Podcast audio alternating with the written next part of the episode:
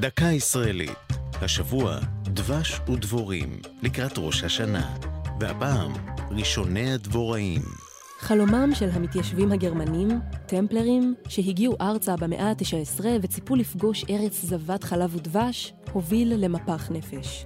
אל מול היצע היבול הדל כתבו כללה רובצת על ארץ זו, שבה דבש וחלב אינם יכולים לזוב עוד.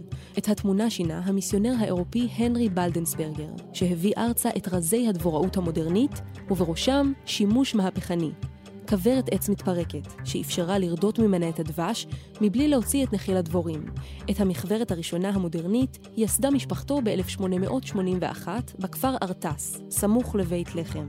משם, מצויד בכברות, נדד בלדנסברגר בארץ לטור אחר פריחות לדבורים שלו. כך הגיע אל אדמותיו של ראובן לרר בנס ציונה, שניחוחות פריחת הדרים נשבו מהן.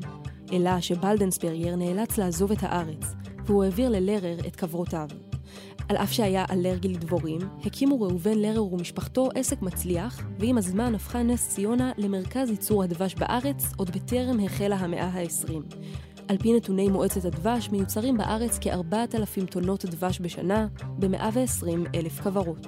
זו הייתה דקה ישראלית על דבש ודבורים וראשוני הדבוראים.